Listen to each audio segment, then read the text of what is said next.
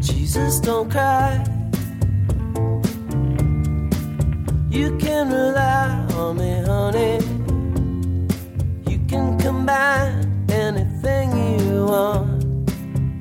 All right, everyone, welcome to another episode of the AXPX podcast. I'm your host, Sean DeRager. With me, as always, Joey Avalos. Hello, everyone. And uh, we do have a guest this week, um, Rob Hunter. Welcome to the show. Thank you very much for having me. No problem. Um, this week's this week's topic, and it's kind of brought up by by Joey because I wanted to talk about Mormonism this week, but then my the guest um it was his daughter's birthday this weekend, and of course they don't do anything on Sundays, so Sunday was out of the question. So we're gonna move that uh, to next week. And Joey brought up a topic um uh, that he's been thinking about quite quite a bit, which is called like you know quote unquote new atheism, and we'll get into that in in a, in a second. Um, so I figured, um, I kind of threw out, uh, the call on the Twitters and, uh, and, uh, cause, cause me and Joey's background are, you know, if you've listened to the show before, are very much, we come from like a Christian background. We're very much in a, in a place of searching right now. But of course, um, I wanted to have someone with like, with an atheist background and, uh, Rob answered the call on Twitter. So thanks, man, for, uh, you know, for wanting to chat about that.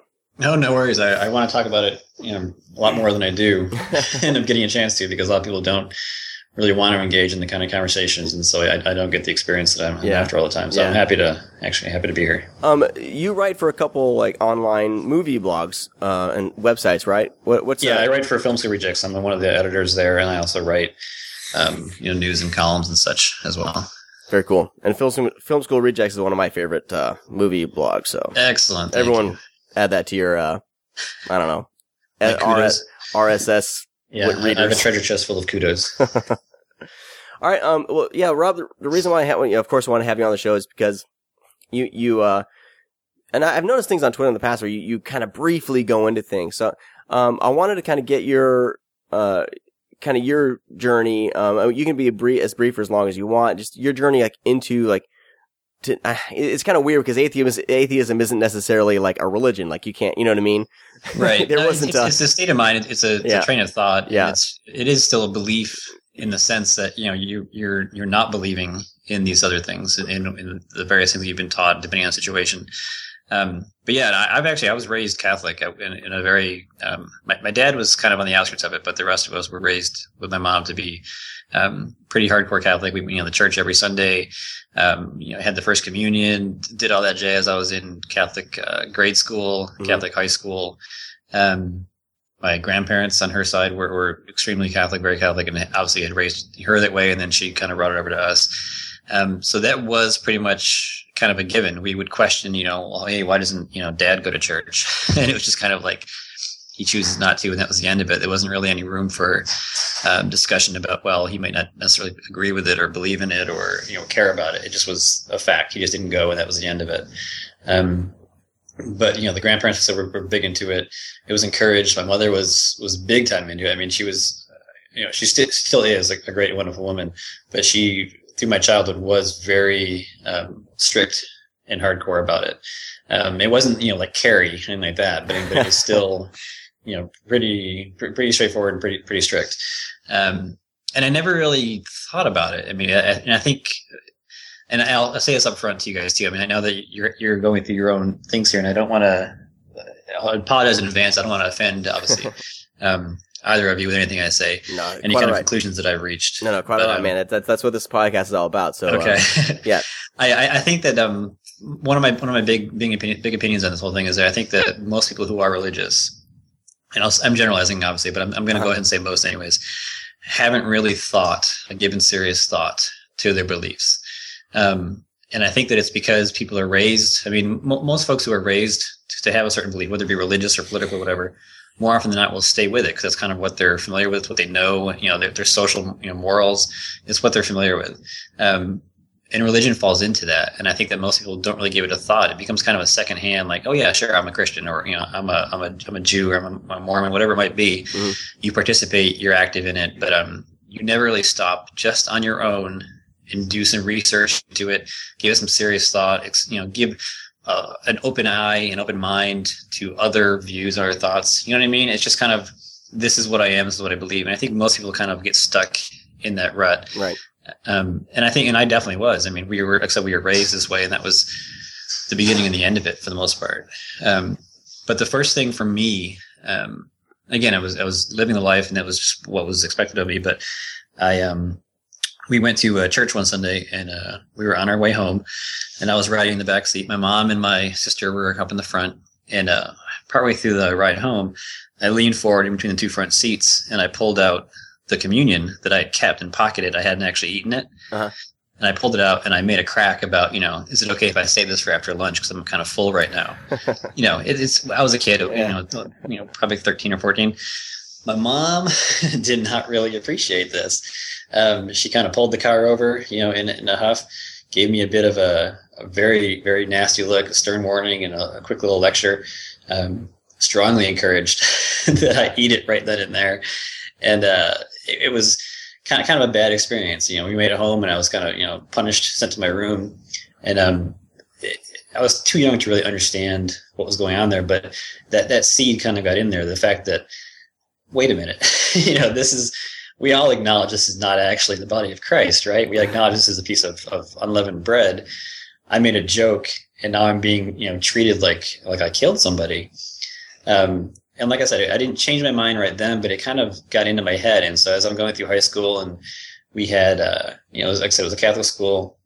Unsurprisingly, we had a brother, um, you know, like a father, like a priest, but it's a brother, um, who was arrested for trying to pick up some um, little kids at gunpoint for nefarious purposes.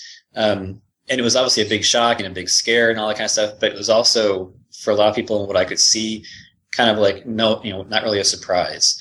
And it is these are the kind of things that kind of added in, you know, layered into my views on things. Mhm. The way that the the, the priests and the, and the stuff and the nuns would, would treat the students, um, you know, very strictly. Very, it, it wasn't hum, it wasn't human. It wasn't even humane. It was just kind of like, you know, you're here and you're you're under God's eye, um, you know. And there's the regular life, but then there's this weird element to it.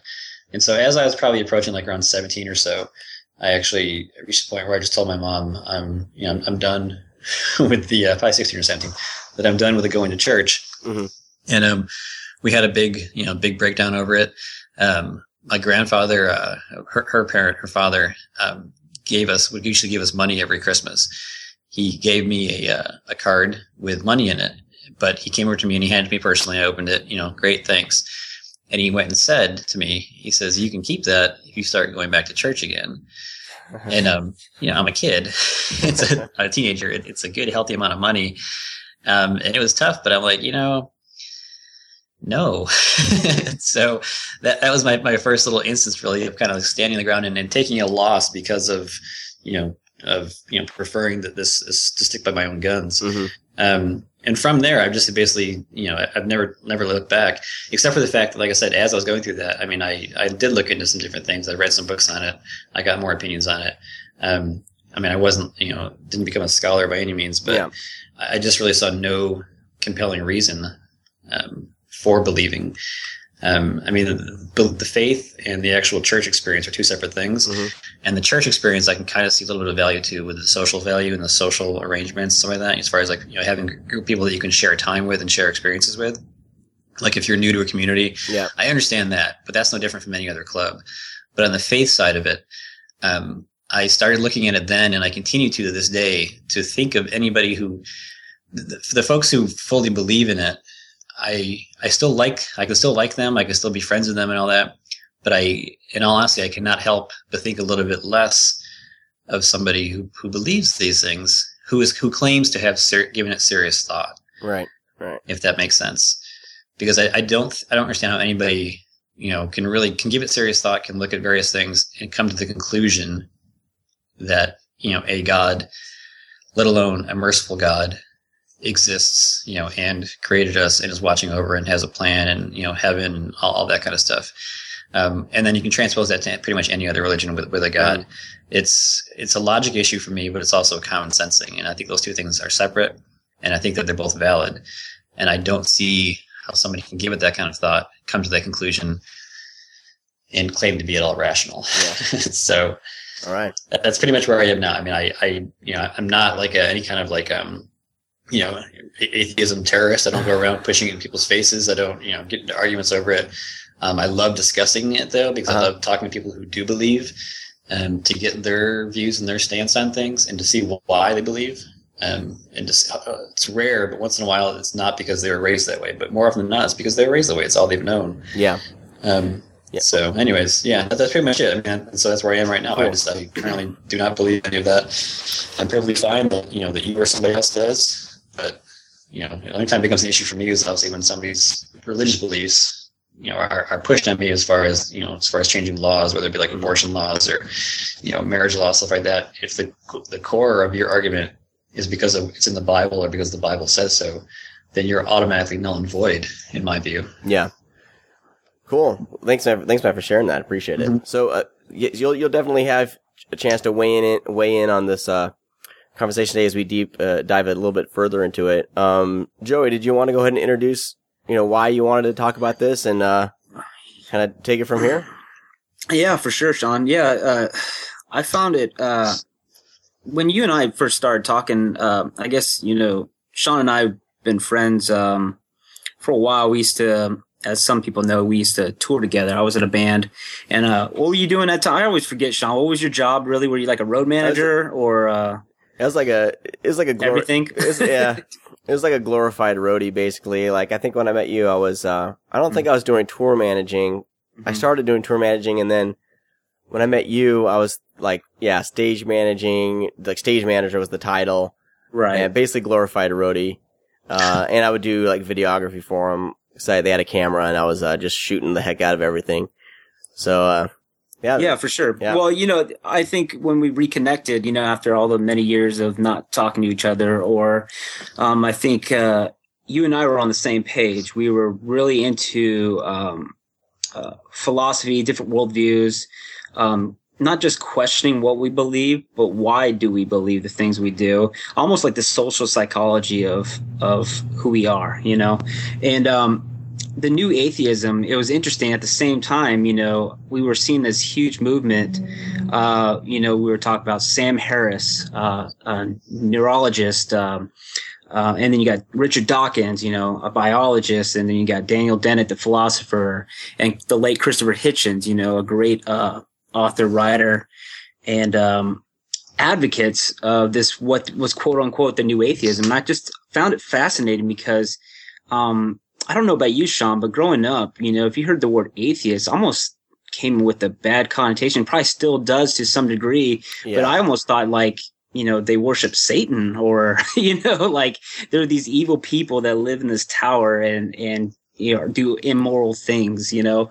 Um, so I always been fascinated in this world. I remember even feeling, um, there's this, uh, documentary called the atheism tapes one time on Netflix. And I remember a couple years ago, I watched them out of curiosity, but interesting thing was like within five minutes to watching it, I had to turn it off because I almost felt guilty.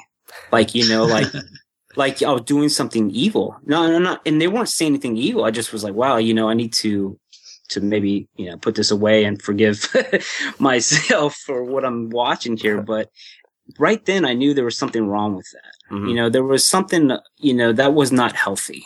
You know, whatever, whatever, how I saw the world was not healthy. And I, and I, to this day, you know, that's what I think what was curious. Not that I was well, looking to become an atheist or a, I just found it fascinating because it seemed like it's becoming a movement again. And granted, you know, atheism has always been a, you know, a worldview that's been spoke throughout the generations beyond generations. But this new atheism seems like it's, it's organized or it's trying to get organized almost as, um, as some apologists, Christian apologists like to call it as, uh, uh, the church, uh, a church of atheism, Yeah. you know? So I just found it fascinating. I thought it was very, um, relevant to, uh, especially just having elections, you know, with Yeah. a lot of key issues and, um, seeing these rallies pop up, you know, the freedom of religion, um, Skepticon.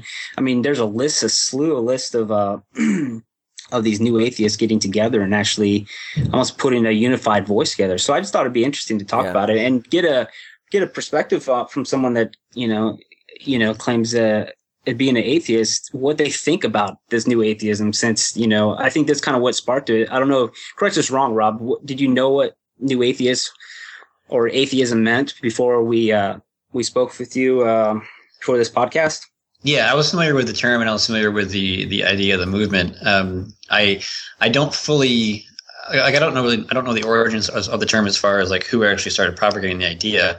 It seems seems to me that it's the main core behind it is that it's kind of an aggressive um, atheism Mhm. as opposed to like a passive one where you're going to sit back and you know I'll be over here in my corner where I don't believe. This this new form of it seemed to be more about bringing it to the believers and bringing it to the masses which seemed to be the kind of like the core of the of what I view as the new atheism.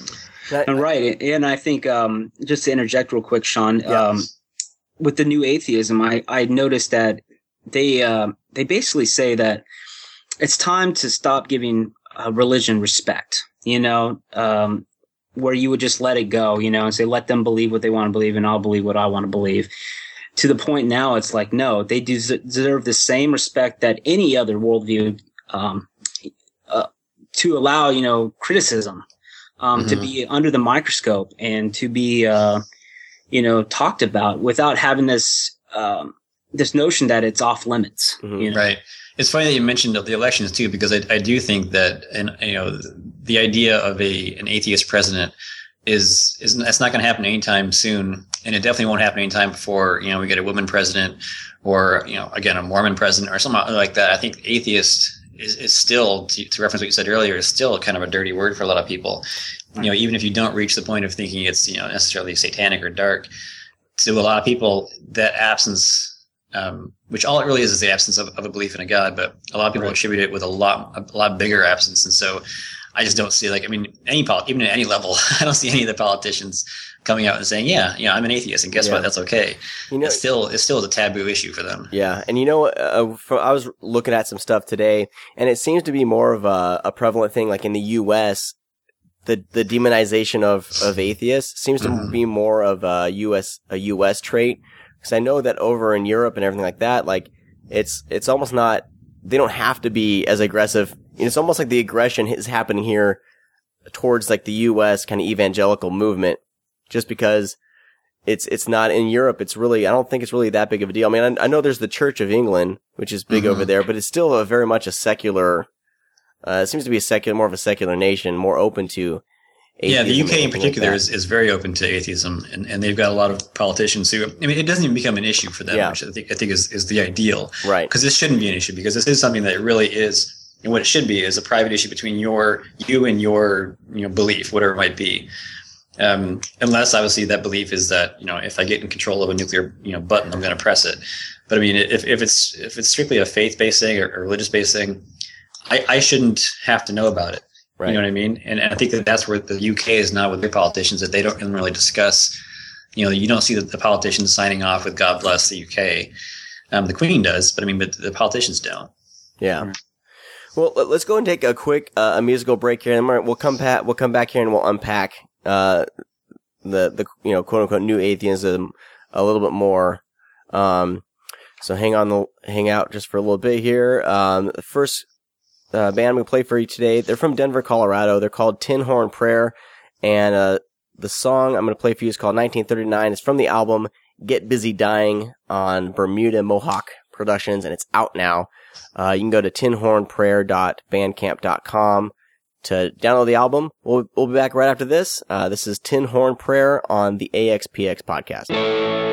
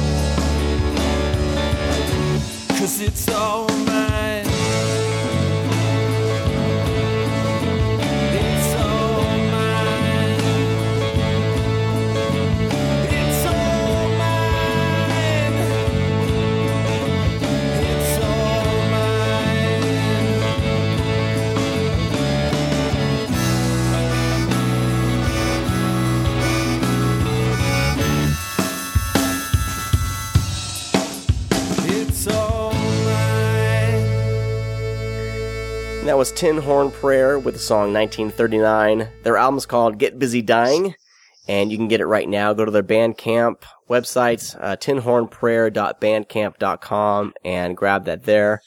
Uh, very good band. I, I really, really dig them a lot. Um, all right, so we're back talking about new atheism. Um, I, uh, with co-host, of course, Joey Avalos, and then we have uh, Rob Hunter is our guest today. He's the token atheist of the show. It's a position I'm familiar with. I always hate like you know, I'm I'm one that always hates like throwing labels on people. So uh, you know, I'm, I mean this Well- with all I'm very much tongue in cheek, Rob. Well, I think that's I know. a it's an interesting uh, transition because I wanted to ask Rob if he thinks it's necessary that we even have the term atheist. You know, like uh, as people say, we don't people that don't believe in unicorns, we don't call them you know a unicornist or you know that don't believe in Santa. You know, so on so on. If you think the word is even necessary, or we should just get rid of it, especially for atheists nowadays. You know. I, I, I, you know, ideal situation, you wouldn't have to have the word, but I mean, it, it is a world where you know everything has to have a label, everything has to have like a be able to be broken down into one or two words, soundbite or whatever. And so, you know, I, I don't, I don't mind it. I don't, I, you know, I don't walk around identifying myself as that. But if, if and when it comes up, um, I, I really even use the word. I usually will say, well, no, I don't, I don't, you know, buy into that gobbledygook or that fantasy. I'll, I'll try and say that this is what I am, and then more often than not, I'll if I think the person's up to it, I'll, I'll try and throw in a little jab. but um, I mean, I don't I don't mind the term. It, it's it exists and it, it should be succinct. It should be you know kind of um, complete as far as what it tells you. Like if you're an atheist, boom, that should be the end of it. The problem though is to your point earlier that it does come with a lot of baggage um, that gets tacked on by opponents and by believers and other things that they kind of and I'm sure you know it works the other direction too. I'm sure a lot of some atheists will, will do the same thing and you know pack baggage onto the term Mormon or Christian or whatever. Um, but the difference is that that comes usually that baggage comes from the sense of this is the religion you subscribe to. You know, this is this is what you say you believe in. Whereas the atheist is it's straightforward. Boom, I, I don't believe in any of that. That's the end of it. There's nothing more to it. I don't believe like when you die, you're you're dead. That's the end of it, and that's fine. That's wonderful. Guess what? That means you should live this life as if it is your last because it is your last. You know, and so that to me is a much stronger message than anything that says, well, live this life. And then guess what? You get, you know, awesome heaven with all your friends and family or virgins or whatever, you know, belief you have. I think it's a lot more relevant and a lot more Um, it's just a lot better to be told Yeah. this is it. You know, so make the most of it. Do what you can here and now. Well, let's go ahead and uh, un- unpack new atheism a little bit. I want I have some sound clips here, and and, and I wanted to talk about because there's kind of a group of guys that are kind of associated with the new atheism term. Um, and Joe, you sent me some information over here. Um, so the, it says here that the term is commonly associated with individuals such as Richard, uh, Richard Dawkins, Daniel Dennett, Sam Harris, and, and Christopher Hitchens. And I guess together, I don't know where this comes from, but they're called the Four Horsemen of New New Atheism, uh, based off They've, of a like yeah, a they've done a few sh- a few uh, shows or presentations Okay. where they, the four of them get together and talk about it. Okay, so this got is basically the term. I think new atheism. It looks like here got to start in a after a 2007 debate. Um, uh, they held on their criticisms of religion, and then and the name I guess stuck from there on. So I have a few clips here. I don't have anything from Daniel Dennett, um, but I do have stuff from uh, from Dawkins and everything. Let's go ahead and I'm gonna play a few clips here. This is Richard Dawkins, kind of summing up uh, his beliefs here. Make sure it's not too loud here. The God of the Old Testament is arguably the most unpleasant character in all fiction. A petty, unjust, unforgiving control freak, a vindictive, bloodthirsty ethnic cleanser, a misogynistic, homophobic, racist, malevolent bully. The So useful that's uh that's Richard Dawkins. He doesn't Tell mince us- words. Yeah, tell us how you really feel, Richard. and and that's the thing that this new atheism kind of term because it's very much a lot of the criticism towards especially Christianity is very biting. They they they're very biting in their criticisms of of Christianity especially. So that's kind of the I, I think seems to be the connective tissue between these guys here. I think it's legitimate, though. I Yeah. mean, it's, it's it's easy too because a lot of times Christians will you know put a distinction, a marker between the Old and New Testament, Uh-huh. and they seem to be a lot more forgiving of the Old by saying, "Oh, well, that's you know whatever. What's important is the New with Christ Right. and all that." And, and even if you accept that, you still have this huge chunk. Again, providing you, you believe, you know, the, the what happened in the Bible, and you believe that it was the Word of God and such. You still have this huge chunk. Even if Christ came after that, you still have this huge chunk of time where terrible, terrible things were done, not just in the name of God, which is Mhm. what we have going on now, but but actually by God. I mean, horrendous things. Um, and to just kind of like you know swipe under the rug because oh look, Christ is here now, and now we've got some new rules to go by. Um, it just doesn't make a lot of sense. Yeah. Um, as an aside here, I think uh, our listeners. Um, I listened to a podcast called The Thinking Atheist with, uh, and the host is Seth Andrews, and he just did a uh, an episode on uh, the Bible called uh, I think it's called Bloody Bible, and uh, I- highly recommend it. Even if you're a Christian or whatever, I think it's I think these are legitimate arguments, and uh, it's a very very good podcast. So I'm gonna just kind of throw that little plug out there. It's think it's thethinkingatheist.com and then you can you can find his podcast. But um, yeah, to that point, like, because that's kind of a strong backbone too. A lot of people like, and this is why this uh the host here, Seth Andrews, why he left uh the Christian faith, and he was an he was a, a Christian radio DJ in uh, in Tulsa, Oklahoma. Uh, he when he was like in it, you know what I mean Mm-hmm. and he left because of uh, the Old Testament and, and a lot of things leading him. He started studying the Bible for himself, and that was a big reason why he fell away from it because he just couldn't get behind uh, everything. And, it, and it's it's a very good podcast. I highly uh, recommend you guys uh, uh, anyone check it out because it'll kind of accent w- what we're talking about here with with the Bible because there's some crazy things in the Old Testament and even in the New Testament. A lot of people glide over things in the New Testament. Um, let's move down the line here. Uh, let's see. Here's uh, here's Sam Harris. Um, I got a couple from him. the usefulness of religion, the fact that it gives life meaning, that it makes people feel good, is not an argument for the truth of any religious doctrine. Faith really is the, the license that reasonable people give one another to keep believing when reasons fail. And then uh, here's one more. Uh, where Sam Harris is talking about morality. Sam Harris thinks otherwise. If religion were really the, the only durable foundation for morality, you would expect atheists to be uh, really badly behaved. You would, you would go to a, a group like the National Academy of Sciences, and these are our, our most elite scientists. 93% of whom reject the idea of God.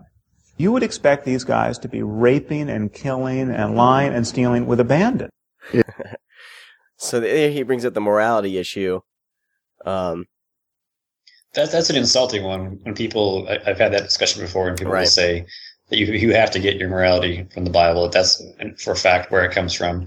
And if you don't have that, if you don't subscribe to that um, argument, then j- just like like Harris just said, I mean, then, then what's to say? What's to keep you from running out there and, and you know killing willy nilly, left and right? yeah. and it- it's it's insulting and it- it's so simplistic and uh, there's not much I want to say back to them. I just want to tell them, you know, just how about you just listen to what you just said? I mean, it's it's a moronic argument to have.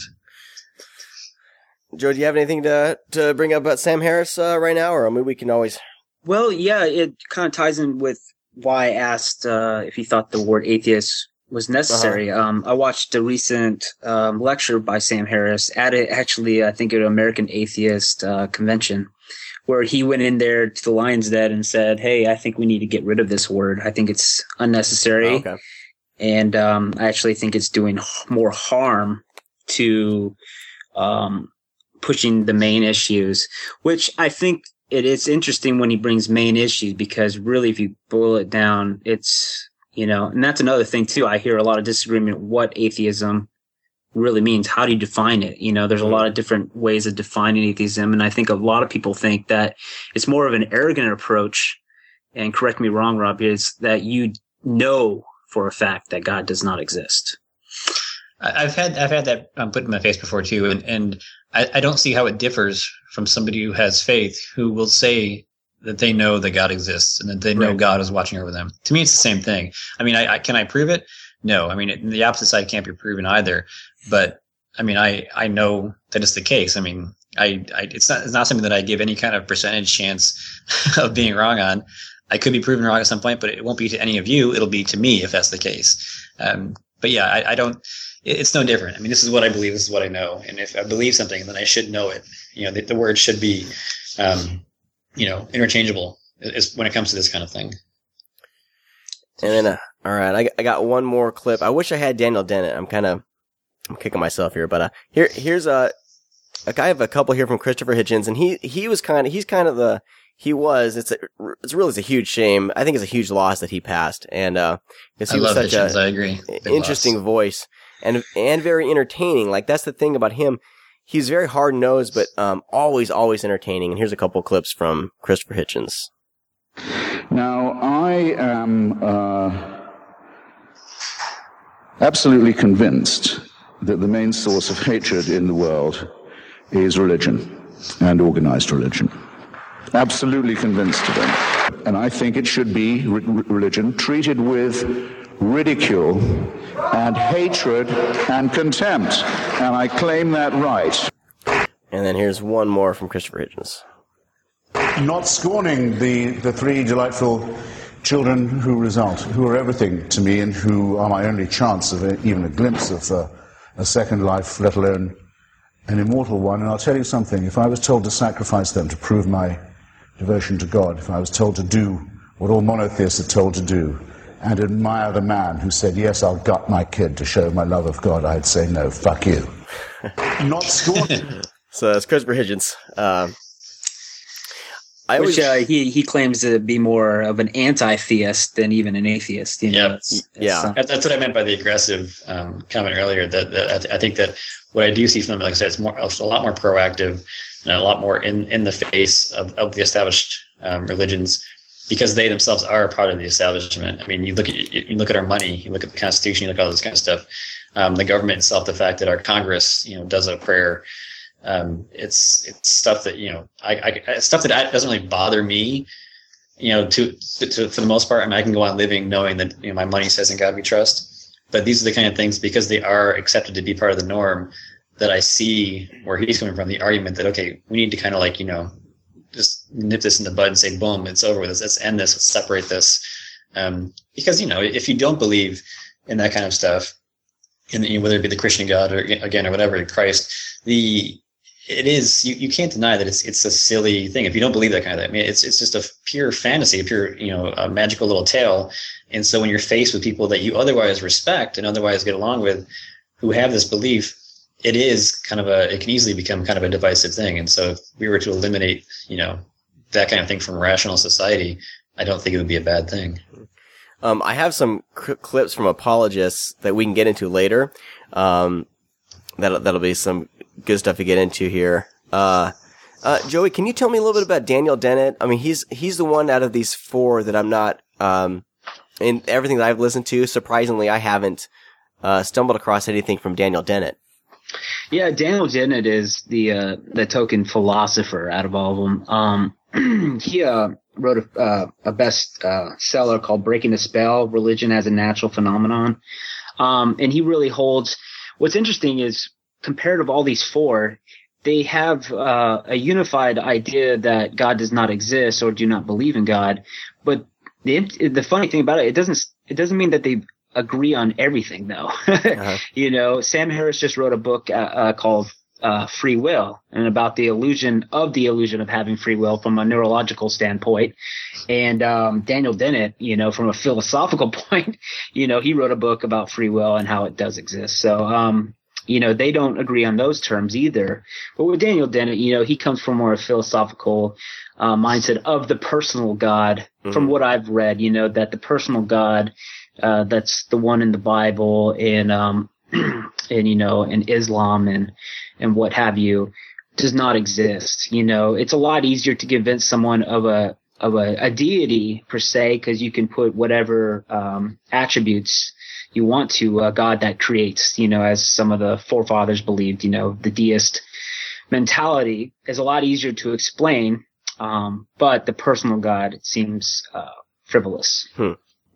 Do you, do you guys want, do you want to jump into, to talking about these apologists? Cause there's a, cause, you know, to com- combat atheism, of course, uh, the, the, a lot of the evangelicals, uh, kind of have schools in, you know, uh, becoming an apologist. Which is funny because the term apologist is funny because I always use apologist like, uh, like Rob say, like for movies, like, uh, I, I say that I'm a Michael Bay apologist. you know? like I and don't, it fits here as well. well, it's, it's just funny the term that's adopted as an apologist because if you're if you're a Christian, you're not supposed to be apologizing for your faith, right? It's just a Right, funny 'cause you, you're, term. you're basically saying, I know it sounds goofy and it makes no sense, Yeah. but yeah. Um, here's a clip from uh, it's William William Dean Craig. Did I get his name right, Joey? William Lane. William Lane, Craig. Uh, there we are. Okay. And this is basically him kind of talking about what he thinks of people like uh, Richard Dawkins. I would like to come back to an earlier point, if I may, too, and that is the notion that atheists are somehow the intelligentsia among us and so forth. I think this is just completely false. The spate of new books published by the new atheists like Harris and Hitchens and Dawkins and so forth are not sophisticated books intellectually. These are, for the most part, angry, uh, bitter diatribes against religion. And while someone like Dawkins may be a good scientist in his field, when he begins to talk about philosophy and theology, he is merely a layman. And The God Delusion is a very unsophisticated book intellectually. As a philosopher, I, I was just appalled at the arguments he gives in that book. Uh, it is an embarrassment, really, I think. There is also So that that's uh that's William Lane Craig, and uh I think he raises a, an interesting point. That I mean, he, he's not not what he meant, but um, Mm-hmm. the as far as the intelligence factor goes, he's basically critiquing the book and saying it's not you know eloquently written and the arguments Right. aren't you know profound or succinct, whatever he, he- he's trying to imply there. But the the bigger picture is that I, I think if you did, I don't even think I know this. If you if you did a study, if you did stats, if you did comparisons, the cultures and the people who have faith, who claim to have faith, who do believe in whatever God it might be, compared to those who don't, there is there, there is a sliding scale of intelligence and of education. mhm.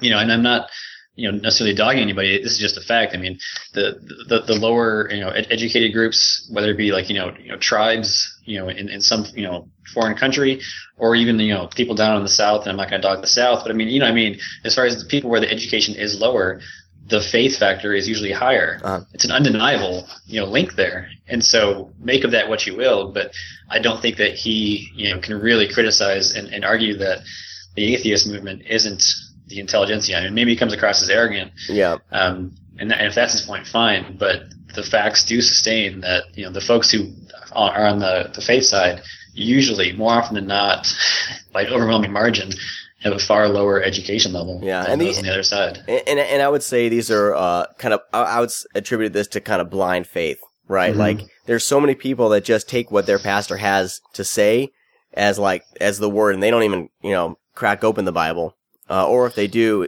they take everything back to what their pastor is telling them. And there's a The, the other thing too is they'll crack open the Bible just to find something to support their point. Yeah. But as I think Hitchens did a really good job of it, um, you can use the Bible to support pretty much any argument you have. You can find something in there um, that supports it because it is it's a it's a fantastically fun anthology of fiction. Um, it's kind of all over the place. Mhm. But if you're going to look for you know actual morals and lessons in there, it's it's scattershot. I mean, you, you can't find just one strict thing. If you're and if you're gonna, you know, you've got people that pull it out and say, oh well, the Bible tells me that homosexuality is wrong. Um, great. The Bible also tells you, you know, that that you know working on a Sunday is wrong and punishable Yeah. by death, or growing your fields on a Saturday. You know what I'm saying? yeah, we Um, can but have they, a but they choose. They can choose what they want to grab and, and use to defend their argument. Yeah, I almost feel that talking about what the Bible says about sin is almost a whole other podcast because we got into it on our Facebook page uh, the other day, and uh, man, oh man, um, yeah, I'd say that that would be a whole other topic. I got one more from Craig here. I have a couple more about suffer. He he talked about suffering, uh, very long-winded ones, but I got one more from him that's only about twenty seconds. So here's one more from William Lane Craig.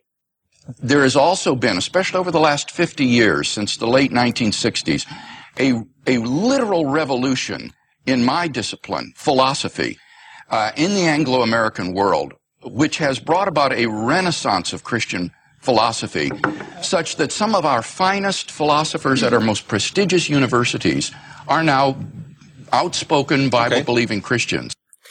If God Um, eh, what I don't have on here because the clip would have got too long, but he is this video, this audio clip's taken from like kind of a a, a roundtable debate on a Christian television show. So you got one atheist in there against basically a Christian host and and and uh and and William Craig, and you you hear like the banging on the table. That was the guy, the atheist guy, kind of sitting back in his chair, like, oh shit, you know, and and and he follows it up with, uh, you know, who, who where are you getting your information? And um, it, I wanted to play the clip, but it just, it just got too long. Them going back and forth. But um, what what do, what do you think about that, Rob? Uh, you know, ninety three percent of of scholars are are now Bible believing Christians. Well, I mean, Or, uh, you know, I'm sure I'm sure you can support that argument with a quote from the Bible, but um, I, I, it's obviously not accurate. And even to his point about philosophers in the last you know 40 years, or whatever, are are developing you know grand ideas and new thoughts. Even if that was the case, which I don't think that is, but even if it was the case, you're starting from unlike again, you just to compare it to atheism, which is just a blank slate. We don't believe it. End of story. You're on the Christian side, you're starting from the Bible, which you have to, if you're going to be a believer, you've got to accept as the word of God. Now, obviously, there's a schism between those who believe that every word is true and those who believe it's stories. Um, and you can usually catch people, you know, in, in that one too, because you- you'll find something in there they just can't quite commit to believing actually happened. But, you know, either way, you've got to accept it as the core of your religion. And if that's the case, there's not a lot more you can do with it, you know, philosophy wise or, or thought wise. This is the core. This is what it is. Anything else you're going to add to that is just you adding to it. You know what I mean? It's not, you're, you're going to, at some point, you're going against or above and beyond what supposedly is the core of your religion. So I don't think that, you know, philosophers and everything, what, where are you going to go with it? You got to Mhm. basically state, okay, this is my religion. This is what I, I start with. You know, where else are you going to add to it? So I don't think there's a lot more thought that you can actually, or, you know, expound, expound on Yeah, with it. It is what it is. And either you have to accept it or you don't. yeah.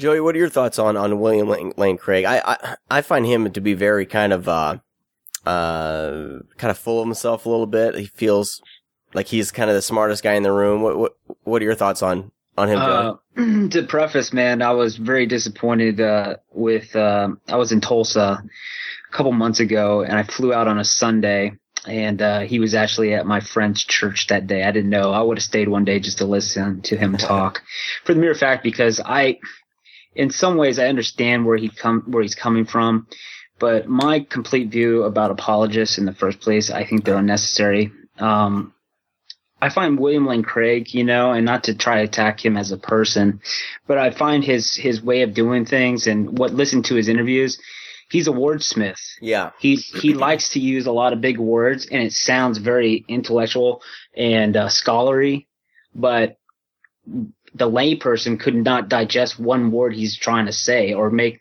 It, it just seems like he's using words to his advantage to say something, but at the end of the day, I sometimes go, "What did you say?" Yeah, he's he's a very don't- you eloquent know? person, but he's very eloquent at saying nothing almost.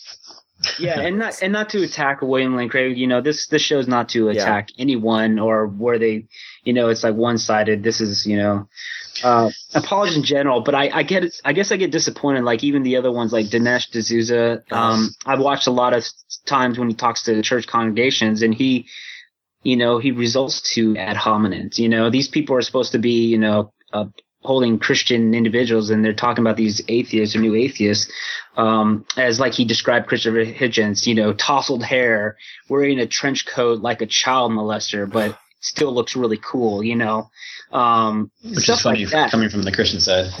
Yeah, yeah, yeah, and it just I find it uh you know sad that honestly I don't I don't think it's necessary no matter what. Um, I think apologist uh, apologetics in a sense I don't know if it's really making a difference except if it's just um preaching to the choir. I think it's Yeah. big money. I mean, I think the the back and forth between them because even I mean, like I said, I love Hitchens. Um, uh, Dawkins, I, I, I like a lot of what he has to say, but I, I do think that he goes a bit overboard sometimes. I mean, bottom line, people on both sides are just people. Um, neither one of them, neither side has you know any individual specific advantages. Um, so you, I think there, there there's like you know above, people go above and beyond as far as the cruelty goes and the meanness and the comments and the criticism on both sides. Mhm. Um, but I do agree that I mean you've got to have a core argument still, and I and I think on the atheist side with these folks, they have core arguments. They're bringing it to the Christians or to the believers, and if all the only response you can get back is a few insults and um, you know quotes from the Bible, and it basically comes down to well, it's in, bottom line, it's in the Bible. That's not a response. That's not a retort. That's not an answer.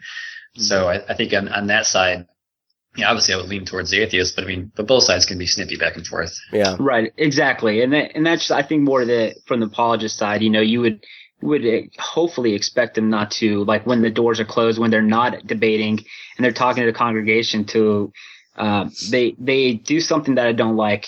Uh, you give them a a perspective of a person that they never met, and you're already telling how they are, but it's incorrect because I've watched the same debates. I watched them handle it.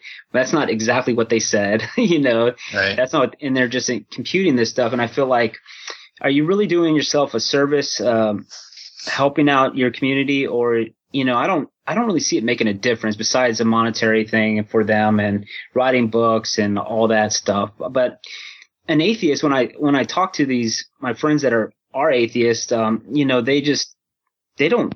It doesn't do anything. It actually makes their non-belief even stronger. Right. So I don't know what their real goal is.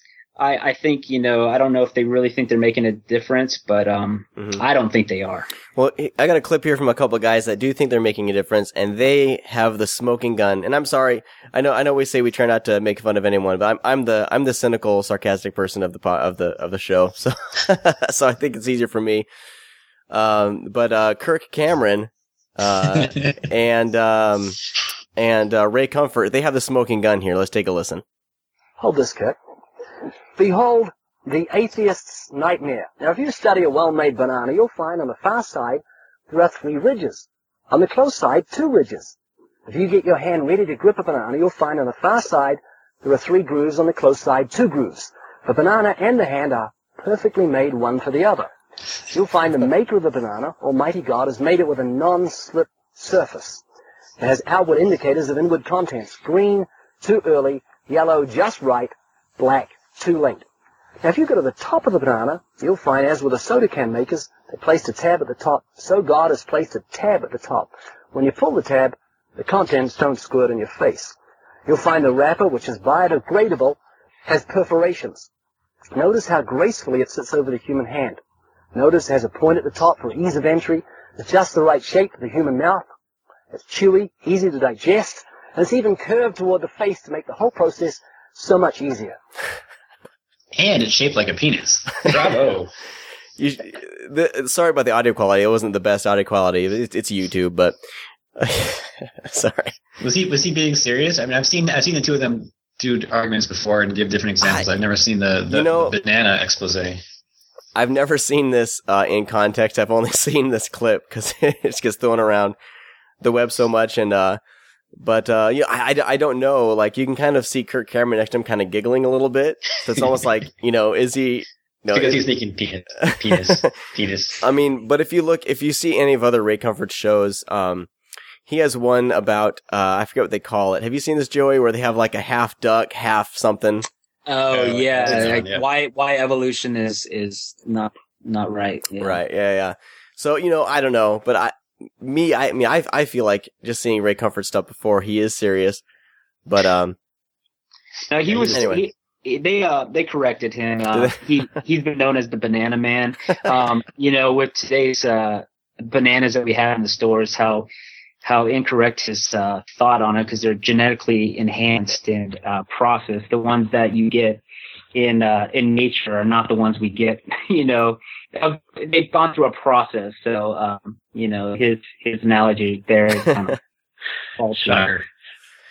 anyway, so that was that was kind of a fun one. Um, I do have one more clip, and he, this guy's not on your list, but I actually really liked what he had to say. This is Harvey Cox, and he's a professor at the uh, at the Harvard Divinity School, and he had this to say about uh, when asked about kind of his thoughts on atheism. Sam Harris thinks otherwise. Ah, that's the wrong one. Sorry about that, guys. Here we go. it always makes a comeback, uh, I think, when, when religious people get too arrogant. when they begin to look as though or speak as though they know it all, uh, when they begin to uh, impose themselves in ways that are unwelcome to other people in the society, uh, then uh, atheism uh, is a kind of a, for me, a welcome critique of this arrogance. So, I mean, I like how what I like how he talks about it. it's like a welcome critique, and uh, you know, it's kind of it is kind of. I, I feel like you know the the the far right, like the GOP or whatever, like they're making a strong case. Uh, they're they're making an atheist job easy. You know what I mean? To, well, to his point too, because these, if you look at when these, like when these three authors started putting their books out, um, it was in the middle towards the end of uh, Bush's, you know, reign as president, Right. and um, he he he was, you know, worse than anybody as far as bringing, you know, the God equation into politics, where it really has no realm. 'Cause I think the bottom line for me is, I mean, you, you can go back and forth with somebody as far as you know the the argument for and against, you know, believing um, the evolution thing. They can argue against evolution, which is fine, but even if evolution wasn't true, it doesn't automatically make it true that you know a man with a white beard in the sky created everything. So I think that their their whole the whole point of their argument is is false in the first place because they're not really presenting you know other options or other thoughts. They're saying, well, here's an argument why this doesn't work, so therefore it's God. Um, but I think if you leave all that aside, if you leave all the squabbling, if you leave all the you know I've got proof here, I got don't have proof here, leave all aside. The bottom line it comes down to is that you in ideal situation you should be able to coexist obviously with your different beliefs. But the reason why people like Hitchens and others had to become so aggressive over it is because it became impossible to strictly coexist. Because again, just you know, you know, in trust on my dollar bill is one thing, but pushing through laws um, based on religious beliefs is another. Having churches, you know, be allowed to fund, um, you know, the, the, the Mormon Church in Utah pumped millions and millions of dollars into the um, the gay marriage amendment in California a few years ago and defeated it. Um, one, they're in a completely different state, but two, this is a church who, because of their beliefs, is fighting against something that they don't agree with. So it's not individuals, it's a church, it's a religious belief that's, that's causing these things and taking away potential rights, regardless of which side you fall on, um, from, you know, other people in the society. Even though, you know, in, in that particular case, it would have no bearing, you know, on Mormon. It wouldn't, so two gays getting married has no effect on the Mormon church in the slightest, but they still fought it because of their beliefs. And I think that's the core. So that's where Hitchens, I, I think, again, even though he can be aggressive, I think that's where he's right to say that these people with their goofy beliefs um, are affecting and are forcing and are changing our lives because of what they believe, and that's the line that shouldn't be crossed. The extreme, obviously, is the you know the Muslim terrorists and the you know the you know the the, the bombs and all that kind of stuff. Obviously, the Christians, for the most part, don't do that, but they're still ruining lives and, and damaging lives through laws and through like you know oppression and through hatred and through preaching racism and you know homophobia and all kinds of other things. And that is the, the key issue, which is where I would agree with Hitchens that you know I, would, don't think I don't think it'd be a bad thing if we kind of laughed in the face of these people um, and said, "Great, you believe what you want to believe, but there's no reason why I should know about it or why I should be affected by it." Yeah.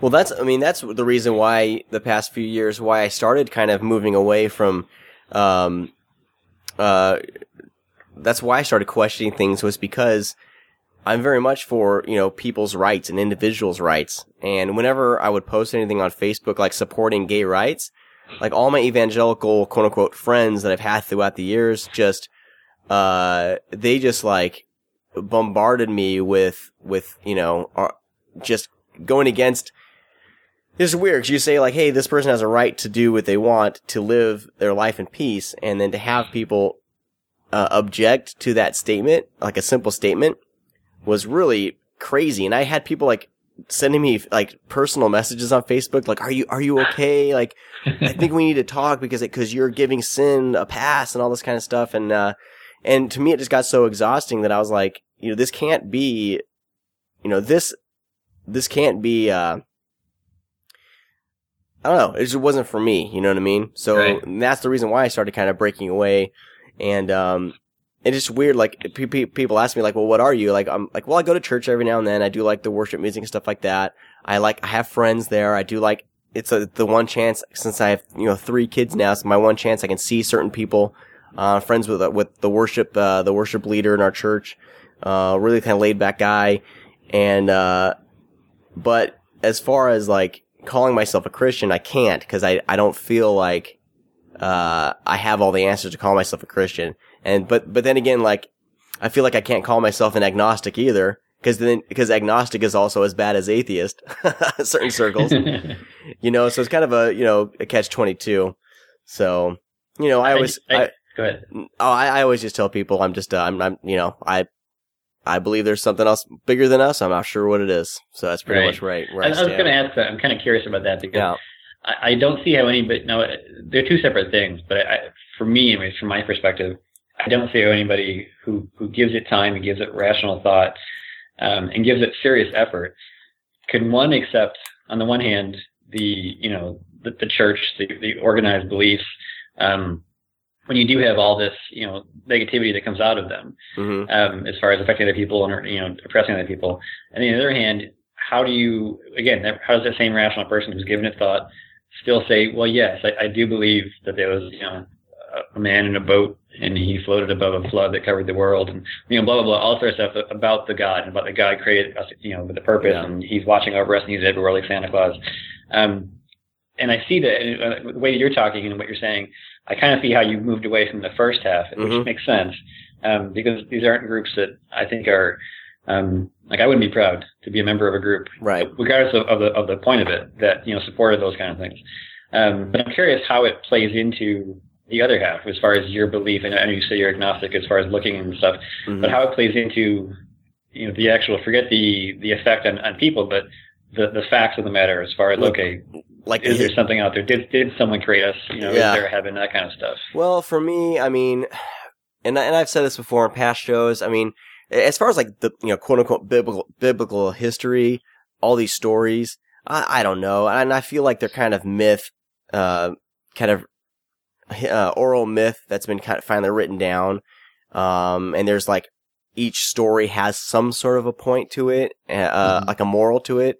And but as far as like something be, like being bigger than me, I mean, having like I think just, uh, I mean, I just, I just, uh, had a baby, uh, he's four months old now, and it's just kind of seeing, like, a baby being born and just how, you know, how life is created, you know, yeah, there's scientific ways to explain it, but just kind of seeing the intricacies of, like, a, a newborn baby, and, uh, just, I don't know, it's, it, it's hard to explain to people who don't have kids, and, um, but just kind of going through that process three times kind of showed me, like, you know, and, and, we don't know it all and but i feel like there's got to be something there's got to be something bigger than us that we don't understand um just because how humans are kind of you know on, on this earth like as like kind of top of the food chain kind of thing. Like we're really the only species on this planet that kind of creates and builds and invents and and, and you know and i'm sure there's scientific ways to explain all that but i don't know. That's kind of how i explain it. It's very it's not very I'm not very good at explaining it. Um, I, I understand it, but but to, to the point of the people, though, I mean, we weren't always the top of the food chain. Yeah, we we weren't always building things, I mean, we, you know, it went through the you know the survival of the fittest um, for a long time before obviously we started inventing and you know putting things together and putting pieces together and building you know homes and stuff like that. Right. I mean, it, to me, it's an interesting, an interesting discussion that I'm totally welcome from any side. And, uh, and, and I, I think I've always, I, I kind of feel like there's certain things that are more important in life than kind of worrying about trying to figure Mhm. everything out. So, uh, I'm, I'm, I'm okay right now personally with just, um, looking at the Bible as, as, as stories, most of them stories. Who knows if it's history or not, but there's certain things you can take negative things from the Bible, you can take positive things from the Bible. And, uh, that's the, that's the strange part of that book. Um, Well, it's like Aesop's fables. I mean, there's there's Yeah. a moral, there's a morality you can find in there, a lesson. Um, you know, but it, it, it doesn't mean that the players or the authors are telling truths. yeah. What, what do you think, Joey? Where are you at with, uh, with this? Um, yeah, it's an interesting discussion because um, what I I don't really have problem with uh, the Bible per se. Um, in many aspects, because I've I've been for the last two years I've been studying, actually rebooting how I see the Bible Mhm. and um, maybe uh, trying to understand it in the light of its context uh, historically, you know, and understanding the that the Bible itself is not one book, you know, and Mhm. what were the authors were trying to say. And um, you know what I through the through the two years that I've been studying historically, I had to be honest with myself. My I had that bad theology, you know. Um, and I think with anyone, I, I encourage anyone that is really cares and wants to to study the Bible to really take on those hard questions, you know, and take on um,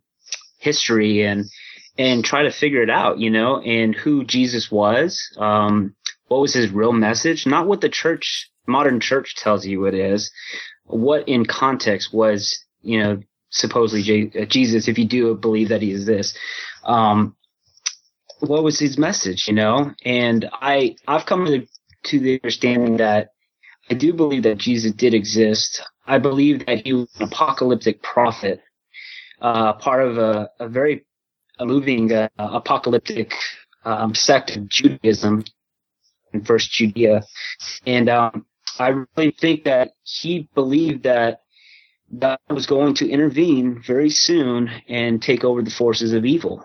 And um, and the way I look at it now is that, and of course, it, within their generation, you know, they're uh, with these other um, disciples and whatnot. Before you know, they wouldn't see death before the the coming of, of God. So I think, of course, that didn't happen, and so I think Christianity itself spurred off that as cognitive dissonance of, well, maybe we misunderstood what Jesus was trying to say, and I think that's how how if you see the evolution of Christianity as as a belief system and how if you really study early on Christianity, how many different ideas you got the Gnostics and you got all these different ideas of who Jesus was actually. Was he human? Was he just pure God? Was he you know what is that? And I find that fascinating. I find that unfortunately I don't think the modern church most of the modern church doesn't doesn't talk about that stuff. And I think it's a disservice. And honestly um a lot of these people uh, that are leading the churches are learn this stuff in seminary but they don't bring it up to their congregation for many reasons that we can speculate but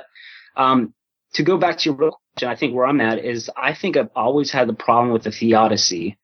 And I'm not sure if you guys understand what the theodicy is. Is the it's the idea, the philosophical point of you have a all loving, all powerful God and there's evil in the world. There's suffering. But at the end of the day, I don't think anyone knows. And if you claim that you do know, it's just arrogance. And I think it it doesn't add to the conversation. You know, I think we're all should be open and you know I I'm open to the evidence, then be open to the evidence. But if they're not there, then don't believe, you know, or change your your theology, you know. So I would think though that just to, to your last point right there, um, I, I think there is plenty of room for arrogance. i Obviously, a lot of people are arrogant, but I don't I don't agree that to claim. And because again, I, I think that what I know and what I believe um, have got to be the same thing. I mean, they've got to be synonymous because that's the point of, of belief. And if I don't believe in God or any of that, everything, anything that comes with it, then I know it's not the. I mean, I know it's the case. I know that those Right. things don't exist, and I don't think it's arrogance to say so.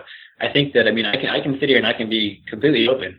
I mean I, I can say I, I I you know here's my I believe this, and down the road if something does come along and change my mind, then I then I'll say I can revise it. I think there's, no, there's nothing wrong with somebody who who you know changes their view on something. Um, but until that until that time comes, I mean I've got zero reason to expect that you know to use your point earlier that a unicorn you know will come you know flying in from the sky. So I think that I'm within my my rights to say you know I know that unicorns do not exist, or I know that Pegasus does not exist. You know what I mean? And so I, I don't think there's anything necessarily arrogant or wrong with saying that because there are certain things that are, you know, not the case. They're just not true. They're not going to be true. And, you know, I, I think that that's, it's, it's, I would err more on common sense, um, than worry about, you know, crossing the line into arrogance or worry about crossing the line into, well, you know, I'm only human. I don't, I don't know everything, which is true. I don't know everything. Right. But I, I do know the unicorn's not going to come into my living room. Right, and I and I, I guess uh, I would have to maybe rephrase what I was trying to say. I do not dig- disagree with what you're saying at all. Um, I, I think the word arrogance maybe I've used that too loosely, and maybe taking it on saying you're being arrogant by thinking that. Um, I think it's more the I think the possibilities of like maybe you could say you don't believe in a personal God or a God exists at all, but even the you know like the Lawrence Krauss, he says who knows? There could be you know a a god out there or whatever we want to call this thing a god that created everything and did all this stuff. But as a scientist there's nothing no evidence pointing hey this is the attributes this is the person or what being did this. And i take that you know i understand. Um i've studied this a lot you know and i like i said i my my personal view i take more the theodicy of it of the personal god to say that there's something greater, like Sean says out there. I don't know, and neither does anyone else. But I don't really think it's we can sit all day and make conjectures about it. You know, it's it doesn't matter. It's not going to make a difference if you say I believe it. No, I don't. Well, that's cool, but you know, I think what what I battle with and what I'm against is fundamentalism. You know, I think uh Right. you know, like the Christopher Hitchens and Dawkins, I don't think they're really going after the cultural Christians or the, you know, the the Sunday Christian that goes and then goes home and watches football and, and does whatever he wants all week and then just shows up on Sunday. I think he's really going to the people that you want want to restrict education, want to teach like creationism in schools, uh, want to stop certain laws based on their the- theological belief systems of, you know, like gay marriage or abortion rights or um, equal rights, even that to that degree. So I, I, I do agree with you, Rob. I, I, I apologize. Maybe I should have rephrased that in a better way. So I didn't mean it that way. Uh, no apology necessary. well, um, let's take uh, let's take another musical break here, and we'll come back and wrap up the show. Um, uh, we'll we'll wrap it up and see see where we're at, see what we accomplished on the show here. Um, but first, from St. Clair Shores, Michigan, uh, this band is called Undesirable People, and uh, the song I'm going to play for you right now is called Eugenics from the album Eugenics. It's out now. Uh, we'll be right uh, right back after this. You're listening to the AXPX podcast. Should we bother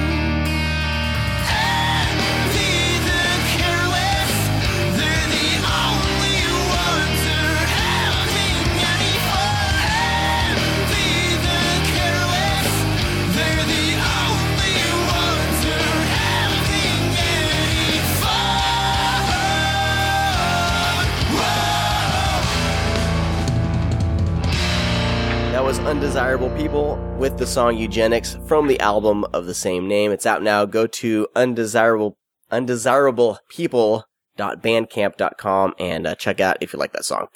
Um, all right, guys. Um, we got to wrap up soon, and I kind of want to see like, you know, where we're at after this discussion. I mean, to me, I feel like I feel like personally both sides of these discussions, like where you have the new atheists over here trying to uh, propagate their their their non-belief, right? And then you have the fundamental apologists over here trying to combat what it, what the atheists what the atheists are saying. Um, you know, kind of going back and forth, back and forth. And I feel like personally it doesn't really accomplish a whole lot. Um, as far as the conversation goes, do you guys think sh- the conversation should be uh, approached from a, a, different level? Do you think the conversation is even uh, relevant in this day and age? Like, what do you guys think? Because I, I feel like they're pr- both kind of they're both approaching it wrong. Do you guys think there's a better way to approach this conversation, or should it even be I- approached? I think that um, I'll, I'll jump first. Sorry, Joey. no, you're fine. No, I will go for it.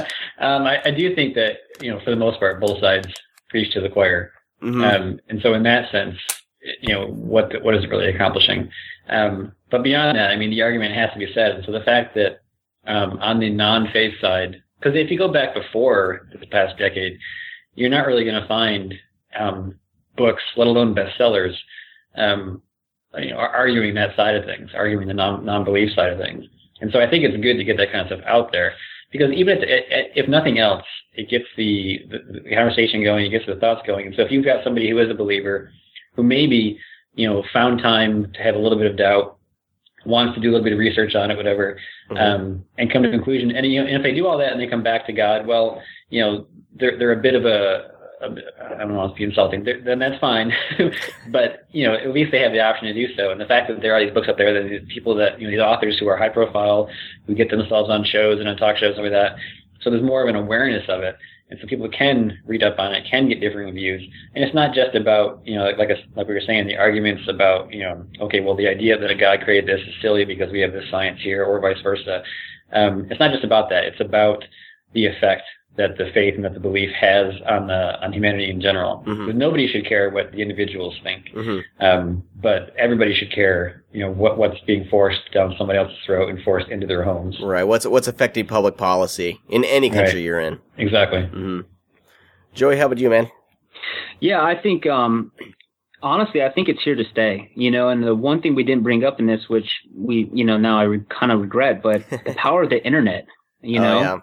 Of this new atheism. Um, I think it's here to stay. You know, I forget who who who did you um showcase? Was it a a priest or something talking about he welcomed these uh waves of atheism coming That at was, him, you uh, know? uh, Har- Harvey Cox. He's from the uh, Harvard Divinity School, so it's Right. kind of more of a secular, um, you know, secular approach towards religion anyway. But Right. And I mean, he brings that point, but I don't think this is a, a wave that's going away anytime soon. I think because of the internet, because of the information, just think about it 10 years ago, even uh, 10, 15 years ago, where would you even think about listening to scholars or even people to debate on this? You would end up having to probably spend, uh, go onto a college website and spend 30, 40 dollars for the, you know, the VHS tape for it, you know, um, to see that, you know, and even where did you get this idea, you know, to do that? And I think technology and um, individualism on the internet with YouTube and whatnot, I think it's going to strive this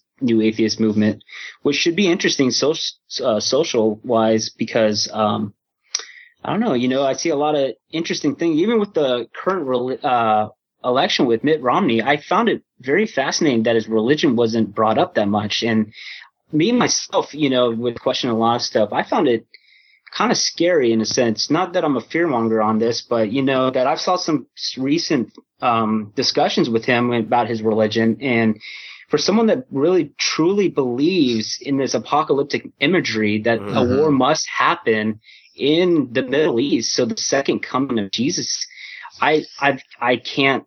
I don't. I don't want a guy that has you know keys to the nukes, you know, or anything like Everyone, that. everybody should go back and read or watch The Dead Zone, see what happens. oh yeah, because I don't share that belief anymore. I don't I don't believe that I don't believe that the the book of Revelation is is for a modern sense of Mhm. interpretation, Yeah. you know. So I can't share those apocalyptic visions of that you know, this, this world is going to come to an end with this cat. It probably is, but probably for the wrong reasons, you know?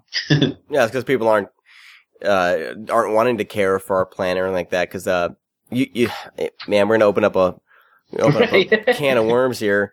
I know. I apologize. no, but just uh, just there's there seems to be in the fundamentalist Christian like just they don't they don't care and they think that global warming and stuff like that is kind of a hoax or whatever. And they go, well, and I even talked to my wife about this, and you know, she's kind of, well, it doesn't, you know, not, none of this really matters. The the election doesn't matter because you know Jesus is going to come back someday anyway or whatever. And it's like, I'm like, no, that's just the wrong attitude to have because we need to take care of what we got right now. Even if, even if, you know, Jesus is coming back or whatever, wouldn't, I don't understand why you wouldn't want to take care of the planet. why you Yeah. wouldn't want to like recycle or, you know, or whatever. Just, uh, there seems to be a level of just, um, oh, I don't, I don't know. I can't think of the word right now. They, they, they just don't. Well, it's, it's not forward thinking, and Yeah. to what I said earlier, I mean, even if you believe that something else is coming afterwards, it, it, by no way, shape, or form should you devalue or lessen the value of this current existence. yeah, exactly. And even if it's not for you, I mean, what about your kids? When you die and you're in heaven and you're celebrating, your kids are going to be here for another 30, 40 years. Yeah. You know, and then their kids and then their kids. Why, why, even if you believe in the afterlife, why would you not want to leave this place as pristine? Treat it like a national or a beach or a national forest. I mean, you, you leave what you came in with, you know what I mean? Yeah. I mean, it's just treat it like you, and leave it as beautiful and as pristine as you can and as, as good. I mean, to use like a, just a generic term, Yeah. as good as you can. Because even if you're off happy someplace else, you, there are people that you love and care about who are still here on this planet. Yeah. Well, I, I, I'm sure, you know, Joey, we'll have to make a note. Uh, we'll have to talk about, uh, environmentalism, uh, in an upcoming show. Definitely. For sure. Um, we can talk about that You're, for, you're uh, gonna have to bring me back for that one or the sin one. I'm happy to do that. sure. Yeah, man, we will. Um, Well, you know, it'd be interesting, man. In the first quarter, I'm actually planning on going to uh, at ASU here in Arizona. Um, they're having a debate on um, warm. Uh, what is it called? Uh, climate. Uh, the debate on climate change, and it's brought to you by Lawrence Krauss again. So I'm looking forward to that as well. Where in Arizona are you? Uh, Phoenix. Oh, I'm in Mesa. Oh man, we might have to change numbers and get some lunch. Excellent. all I was gonna say, guys. as far as that environmentalism, I'm also a vegetarian, so we can bring that into it as well. There you go. Um, well, uh, there's just so much to talk about with this stuff. I feel like at the end of each show, I always feel like we barely scratch the surface of anything, but, um, we gotta, gotta wrap up here. Um, for this Can I say one last thing? Sure, man, go for it. H- highly recommended if you guys haven't read it or any listeners. Christopher Moore's novel Lamb, Okay. The Gospel According to Biff, Christ's Childhood Pal, is uh it, it's a, it's a very funny book, but beyond that, Moore knows what he's talking about. It's it's a very serious book as well, and it's it got a lot of emotion to it, a lot of you know, heartfelt views towards you know religion and faith. Um, in the process of, of being a very just a, I mean like like laugh out loud, you know, crying, very funny book. Very cool. Yeah, I'll definitely check that out. Um, as always, uh, Rob, uh, Rob Hunter, thank you so much for chatting with us about this. Uh, Oh, definitely. you know, it's always, always fun to get fresh perspectives and different perspectives in each conversation. Um, cause otherwise it'll be just me and Joey kind of going back and forth agreeing with each other. Uh, Well, I'm happy to say you're both wrong. um, and you can find, oh, Rob, uh, where can people find you on Twitter? They read Uh, your, Twitter, it's fake Rob Hunter. Awesome. It was funny once upon a time. um, and then on my also obviously I'm with uh, filmschoolrejects.com. Very cool. You can find me. Uh, I'm on Twitter. Find me as the AXPX. Uh, you can also find on Facebook, uh, Facebook page, facebook.com slash the AXPX. I would love to have you guys, uh, like that page and throw in your two cents. And Joey, where can everyone find you on the internets? Uh, Twitter, Joey Avalos, my name, and um, yeah, that's probably it. Awesome. And, uh, Joey, I'm gonna have to actually make you a co, uh, open up the, the AXPX page so you can start sending people there too. All right, and sounds good. contributing. Um, uh, like, l- thanks so much, guys, for for chatting about the subject. Uh, if you have, uh, if you're listening and you want to, you know, chime in, you can drop me a line, Sean at the AXPX. Also, uh, drop me an email if you want. But uh, that's gonna do it for this week. Next week we'll be talking to, uh, uh, we'll do the, the Mormon episode uh, that we were planning on doing this week, and that should be a very good discussion uh, as well. Since uh, Who doesn't love magic underwear? We'll be Um, talking about that for sure. We'll be talking about it. So join us next week. And as always, have a great week and we'll talk to all you guys very soon. Bye.